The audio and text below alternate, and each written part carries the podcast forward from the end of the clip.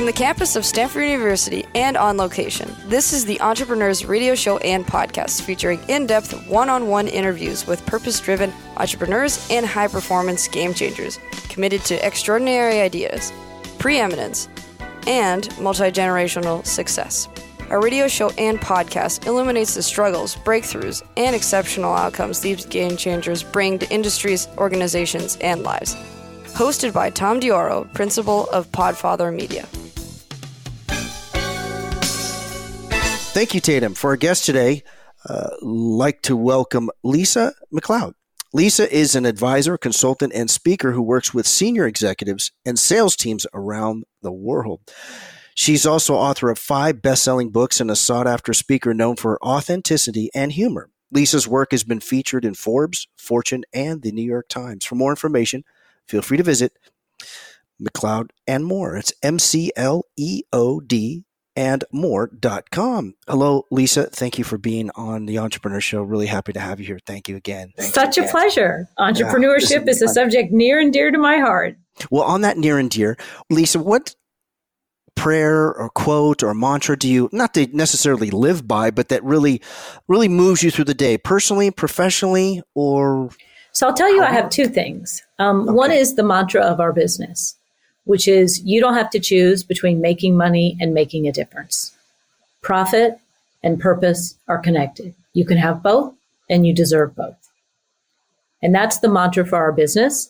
And I'll tell you one of the other things is a quote that many people have said over the years that I stumbled upon many years ago was from Margaret Mead, where she said, Never doubt that a small, thoughtful group of committed citizens can change the world because it is the only thing that ever has. And to me, those two together really form the basis of our business and what we try and help our clients with, which is you don't have to choose between the money and the meaning, the profit and the purpose. You can have both. And don't ever think that what you're doing, if you are a cog in a big machine, if you are a small entrepreneur, don't ever think that it's not having an impact because it is and on that impact and that small group of people, but those small group of people have to be very, very um, powerful within. What's your what's your feeling on how much of that profit and purpose is uh, is internal? It has to begin inside before it's actually manifest. It does have to begin inside, but there's also some power in act as if.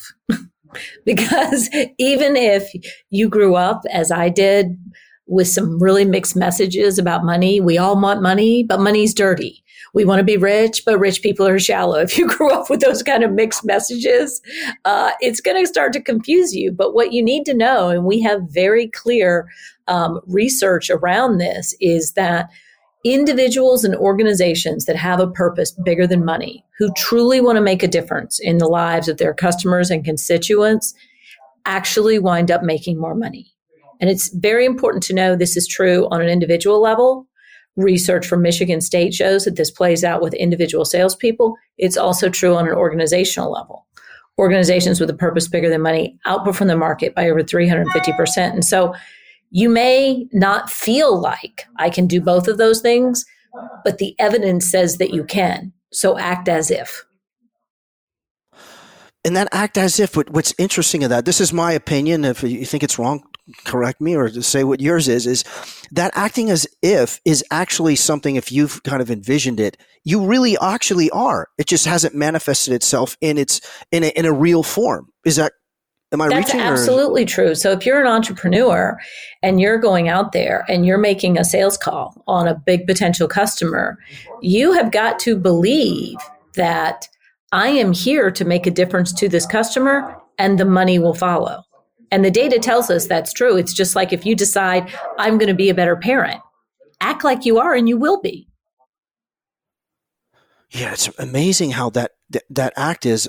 Uh, it kind of sounds like a little bit of a, a, spiritual quest too. What's your feeling of that, or you don't think so at all? I'm curious to hear your take. If you okay. can't bring your spirit into your business, especially as an entrepreneur, your business is always going to be kind of boring.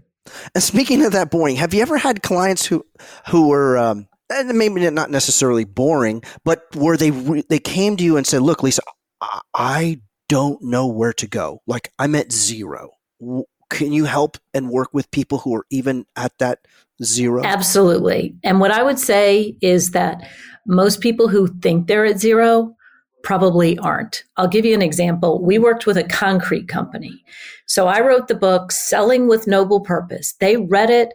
They said, We think we want to do this, but we're concrete. How are we going to have this noble purpose? How are we making a difference? And when we drilled down into it, and this is a fairly large company and they've got dealers all over the country. When we drilled down into it, what we were able to identify was one, concrete kind of holds up the world. And if yeah. you hadn't checked, it, it does. Yeah.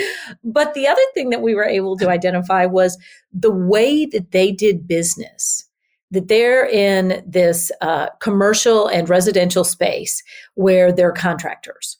And what we were able to identify was that most people don't have a very positive impression about contractors. And so if they could redefine the way their customers experience contractors, they were setting a whole new standard for their industry. So, so often people think, well, I don't have a noble purpose. They think that's for like nurses and teachers and, and that's true. It's more obvious there. But this concrete company was able to harness the power of having a noble purpose bigger than money, redefine their whole industry record earnings. They've a voted a best place to work. This is a blue collar company in Omaha, Nebraska.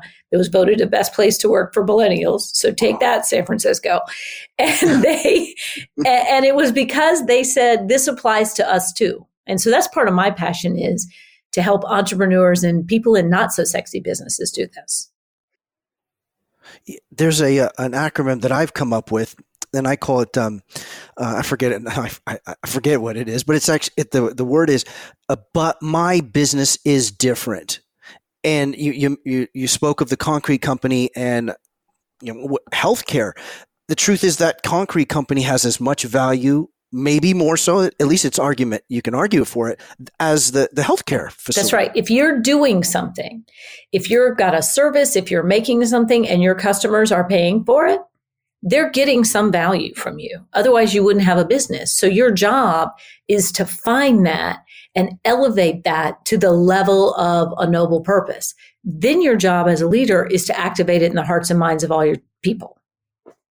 How do you go about, unless it's a trade secret, kind of quantifying that value for your clients? Uh, you know. Yeah, it is. It it it's a i wouldn't call it a trade secret because i lay it all out there in the book. So for 25 bucks it's available to anyone. Actually it's free right now because i'm going to tell you. Oh so the way that you find your noble purpose is interesting you use the word quantify. The first thing you need to do is take that lens quantify off. Because when okay. we try and quantify everything we create a very transactional relationship with our customers. What you're looking for is both the quantitative and the qualitative and so the way that we help people find their noble purpose is an answer to three questions. How do you make a difference to your customers? How do you do it differently than your competition? And on your best day, what do you love about your job? And so when we ask that question of a leadership team, of customer facing people, of the customers themselves, buried in those answers is always the noble purpose of the organization. At what point did you reach that the word even noble purpose? It was interesting. I'll tell you how it came about. I was consulting with a client. I hadn't written the book yet. I was consulting with the client. At the time, I was working on the book and I was going to write purpose driven selling or something like that. And the particular CEO of this client was really frustrated with her sales team and she was saying, Oh, they're just so transactional. They're just like a cash register. And I was going to try and help her fix the sales problem. And she said, um, You know, we just need to fix the comp. That's all salespeople care about. That's all they care about is the comp. And I kind of bungled around because I didn't believe that was true. And I was just starting on this research project where I was going to prove that wasn't true, but I didn't quite have the research then. So I bungled around. You know, one of those meetings where you kind of start just blathering. You say the wrong thing. Then she's like packing up her notebook going, thanks a lot for coming in. Don't let the door hit you. So, you know, I totally blew the meeting. And I was so annoyed. I was annoyed at myself. And I was also kind of annoyed at her because the way she talked about her sales team, I was like, you're somebody's mother. You should know better than this. But I mean, I was really pissed off, quite honestly. And so I was talking to someone afterwards and I said, you know, she just needs to realize sales is a noble profession. And the second I said it, I realized it's more than just purpose. It's a noble, high minded purpose about making a difference. And that later proved to be the thing that differentiates top sales performers. And the research study, a new study from Michigan State showed that salespeople with this sense of noble purpose, not only do they outperform their more quota oriented counterparts, but they also have more resilience and they put forth more effort over time. Lisa, this is excellent. You're listening to the Entrepreneurs Radio Show and podcast on KZSU, Stanford 90.1 FM. We're talking today with Lisa McLeod, advisor, consultant, and speaker who works with senior executives and sales teams around the world. Her work has uh, been featured in Forbes, Fortune, and the New York Times. For more information, feel free to visit McLeodandmore.com. Again, that's McLeod and more dot com. Lisa, uh, if we stay on that that noble, was it really that galvanizing for you to go, aha, I have it, and then you just at what point did you actually formalize it and, and put it into your uh, into your practice? It took a scant decade to get the methodology right. Wow. Um, I started working with it right away because we were also working with purpose. But what I've learned over the last 10 years was that while this sense of noble purpose is innate to top performers, it is not limited to them.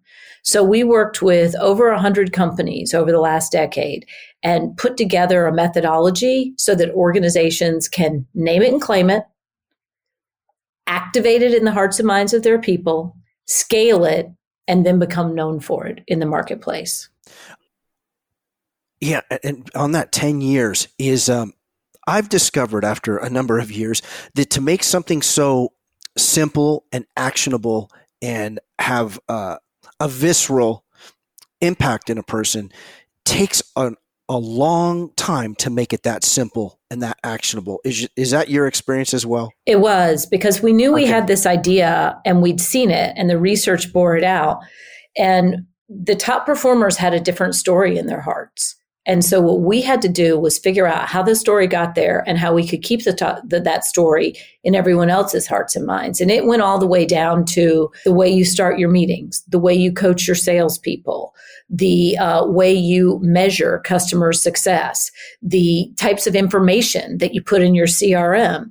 And it's about 50 little, seemingly little things that will change the ethos of an organization and take it to the next level. Because what we have to keep in mind is the current narrative of business is always going to pull you to the transaction. It's always going to be about the short term revenue.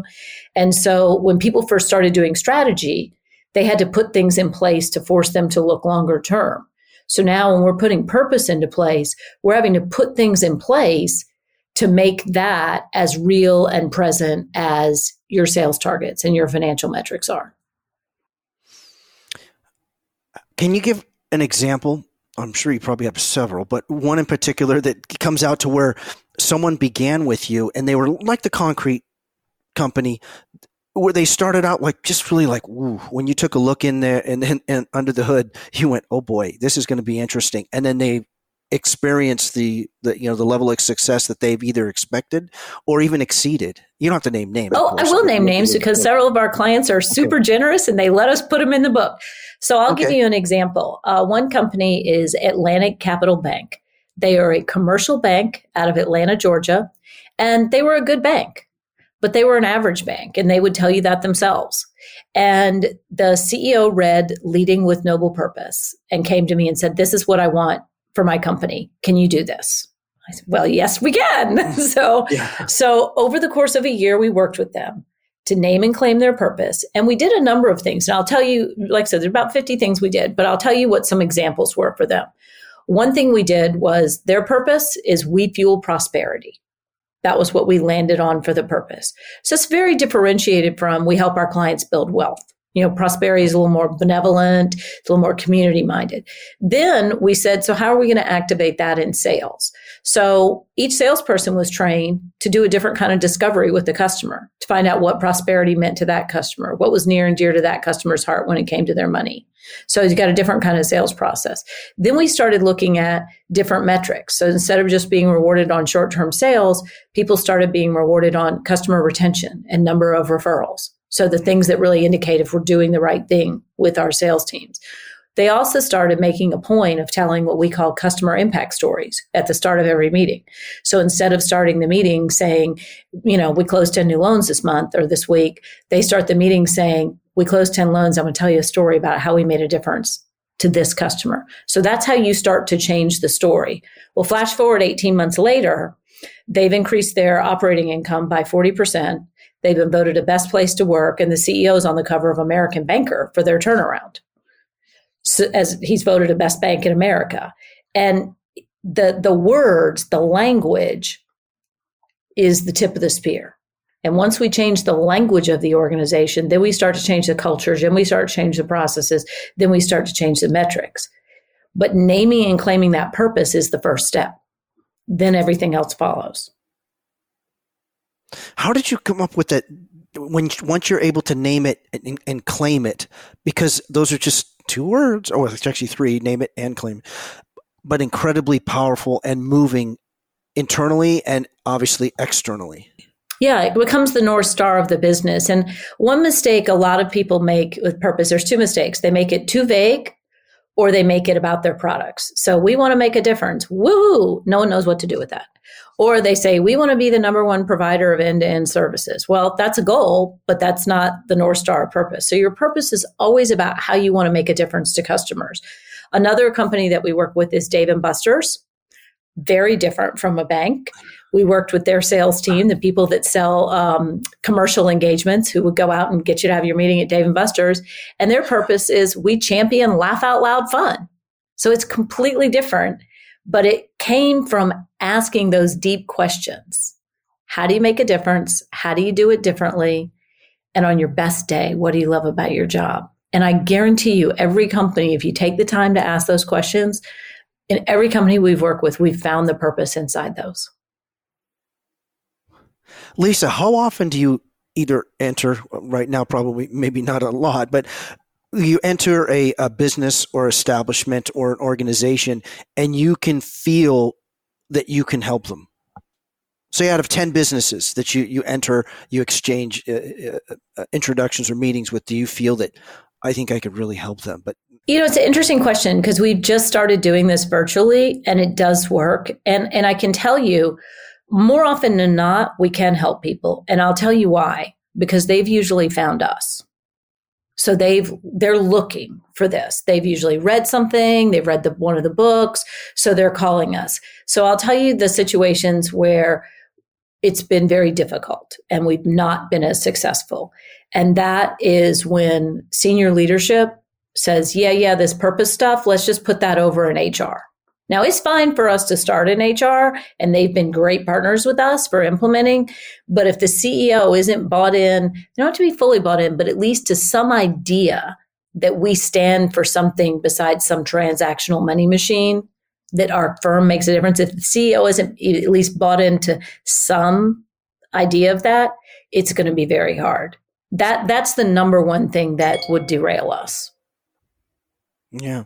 And to get that sort of buy-in, is that something that you obviously you're used to having to address? But I would think uh, all CEOs would want that at the kind of the apex or at the, for lack of a better word, like at the soul of their business. So yeah. That's what one CEO true. told me. The noble purpose is about unearthing the soul of your business mm. and bringing it to life. It's about taking what is implicit in your business, how you help customers, and making it explicit. The, the challenge for a CEO, we have worked with CEOs of publicly traded companies, the challenge is the cadence of this quarterly capitalism. And at a certain point, we've got to embrace the both and. We have got to hit the numbers because that's what the market is asking for. And we also have to, in a backstage way to start and then a front stage way later, embrace a longer view. And that's what purpose is. It's a longer view. And the best CEOs can manage that tension between the short term and the long term. Yeah. It's incredible how um, how intrinsic all this really is. Is is is it, am I incorrect or you're not and it's and okay. what we always say is again we're taking what's implicit and making it explicit because what is explicit in your business right now are your revenue targets, your production targets, and all of these numbers. What is sitting down underneath it are the thoughts and beliefs of your people. And that's where you have to start to make the move. Eh, you give me a team of people who believe that their work matters, who believe that they're making a difference to customers, and I will take that team every day over a more well resourced team that is just in it for the transaction. That team of, we call them the tribe of true believers. The data tells us what we've all experienced in our hearts. That tribe of true believers will outperform a better resource team that doesn't have a shared belief. Lisa, this is terrific. This is also the Entrepreneurs Radio Show and podcast on KZSU, Stanford 90.1 FM. Our public service announcement is for Black Lives Matter. I'm going to read their um, their about page. It's a Black Lives Matter was founded in 2013 in response to the acquittal of Trayvon Martin's murder. Black Lives Matter Foundation Incorporated is a global organization in the United States, UK, and Canada whose mission is to eradicate white supremacy and build local power to intervene in violence inflicted on black communities by the state and vigilantes. For more information, feel free to go to blacklivesmatter.com. Again, it's blacklivesmatter.com. We're talking today with Lisa McLeod, advisor, consultant, and speaker who works with senior executives and sales teams around the world. Her work's been featured in Forbes, Fortune, and New York Times. For more information, feel free to visit her website at mcleodandmore.com. Again, it's mcleodandmore.com. Thank you very much, Lisa. Share with us your uh, our public service announcement for your uh, on your sec- recommendation or suggestion. Share with us, uh, you know, why it matters. Well, I'll tell you. you why the Black Lives Matter movement resonated with me. And um, if you're listening to this, I'm a white woman. The reason it resonated with me is because it goes beyond the police violence. People want to be seen and heard. They want to feel valued. And I knew from all of my experience working with organizations and also working with schools with children that people have two fundamental needs. We want belonging and we want significance. We want to feel like we're part of something bigger than ourselves and we want to know that we matter. And so when the Black Lives Matter movement announced, I thought, this is, I, I can't believe there's controversy about this. This is basically people saying we don't feel seen. We don't feel heard. We don't feel like our lives count. And what we're asking for you is to tell us that our lives count because all the evidence we're seeing is to the contrary. And I think this is the most basic of human needs to feel seen. And I would, I would suggest that the people who find the, the message offensive are probably operating from a real place of scarcity. And what they're saying is, no one told me I matter. Why should I tell you you matter? And we got to get beyond that. We have got to get beyond that. So that's why I chose that one. Thank you, Lisa. Noble purpose versus even a higher funded or resourced organization, the outperformance. You shared a couple of times why that happens. But if we can take a deep dive into why that exists when somebody has a noble pers- purpose versus an organization, or let's say an organization has more a noble purpose collectively versus a more funded organization. In your experience, why does that really? They just kind of kick their kick their behinds. So I'll give you. I'll tell you the exact reason why. Imagine you're a customer, and two salespeople are about to call on you. And right before they go into the call on you, the customer, they both have a conversation with their manager. Manager from company one says to their salesperson, Your purpose is to close this deal. It's the end of the quarter and we need you to close it. Salesperson from company number two talks with their manager, and their manager says, Your purpose is to improve life for this customer. Our noble purpose is to make a difference in the lives of our customers. You go figure out how you can help them, and you be as assertive as you possibly can about figuring out the biggest, best, boldest way we can help this customer improve their life and business which salesperson is going to do a better job in that sales call? Yeah, obviously the one with a noble purpose, and boy, that's just, you you got me not just loop, but it's it's it's ingrained now. But I think it's actually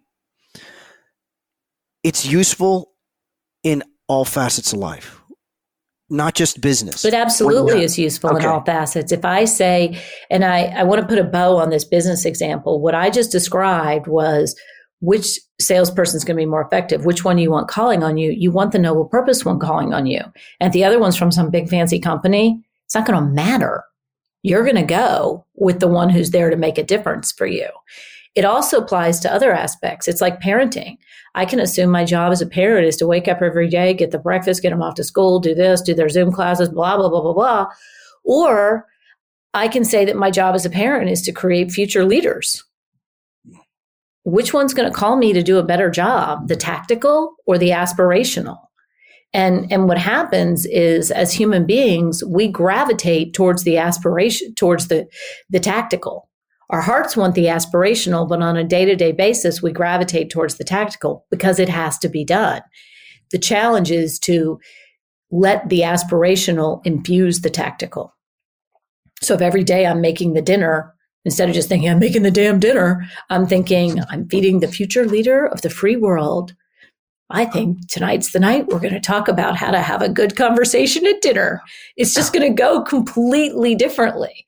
And that same model applies to organizations. Alicia, this has just been outstanding uh, being here with you. What would you like to share with your audience today that we may not have touched on that you uh, that uh, that you f- feel is important as well? My counsel would be don't wait. Don't wait for your CEO to get on board. Don't wait for your boss to get on board. Think right now in your role, big or small, how do you make a difference? How do you make a difference and how do you do it differently than anyone else? And if you can zero in on that for yourself, you will change the way your customers and your teammates experience you.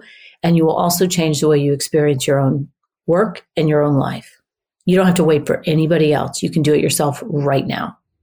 Lisa, it's been a real honor and pleasure having you on our show. I hope you do consider coming back on on the show really uh, very soon because there, uh, there's just so much more that you really offer people, and I'd love to hear you share it. So thank you very much. Thanks. Thank you. You've been listening to the Entrepreneurs Radio Show and Podcast. Our guest today has been Lisa McLeod.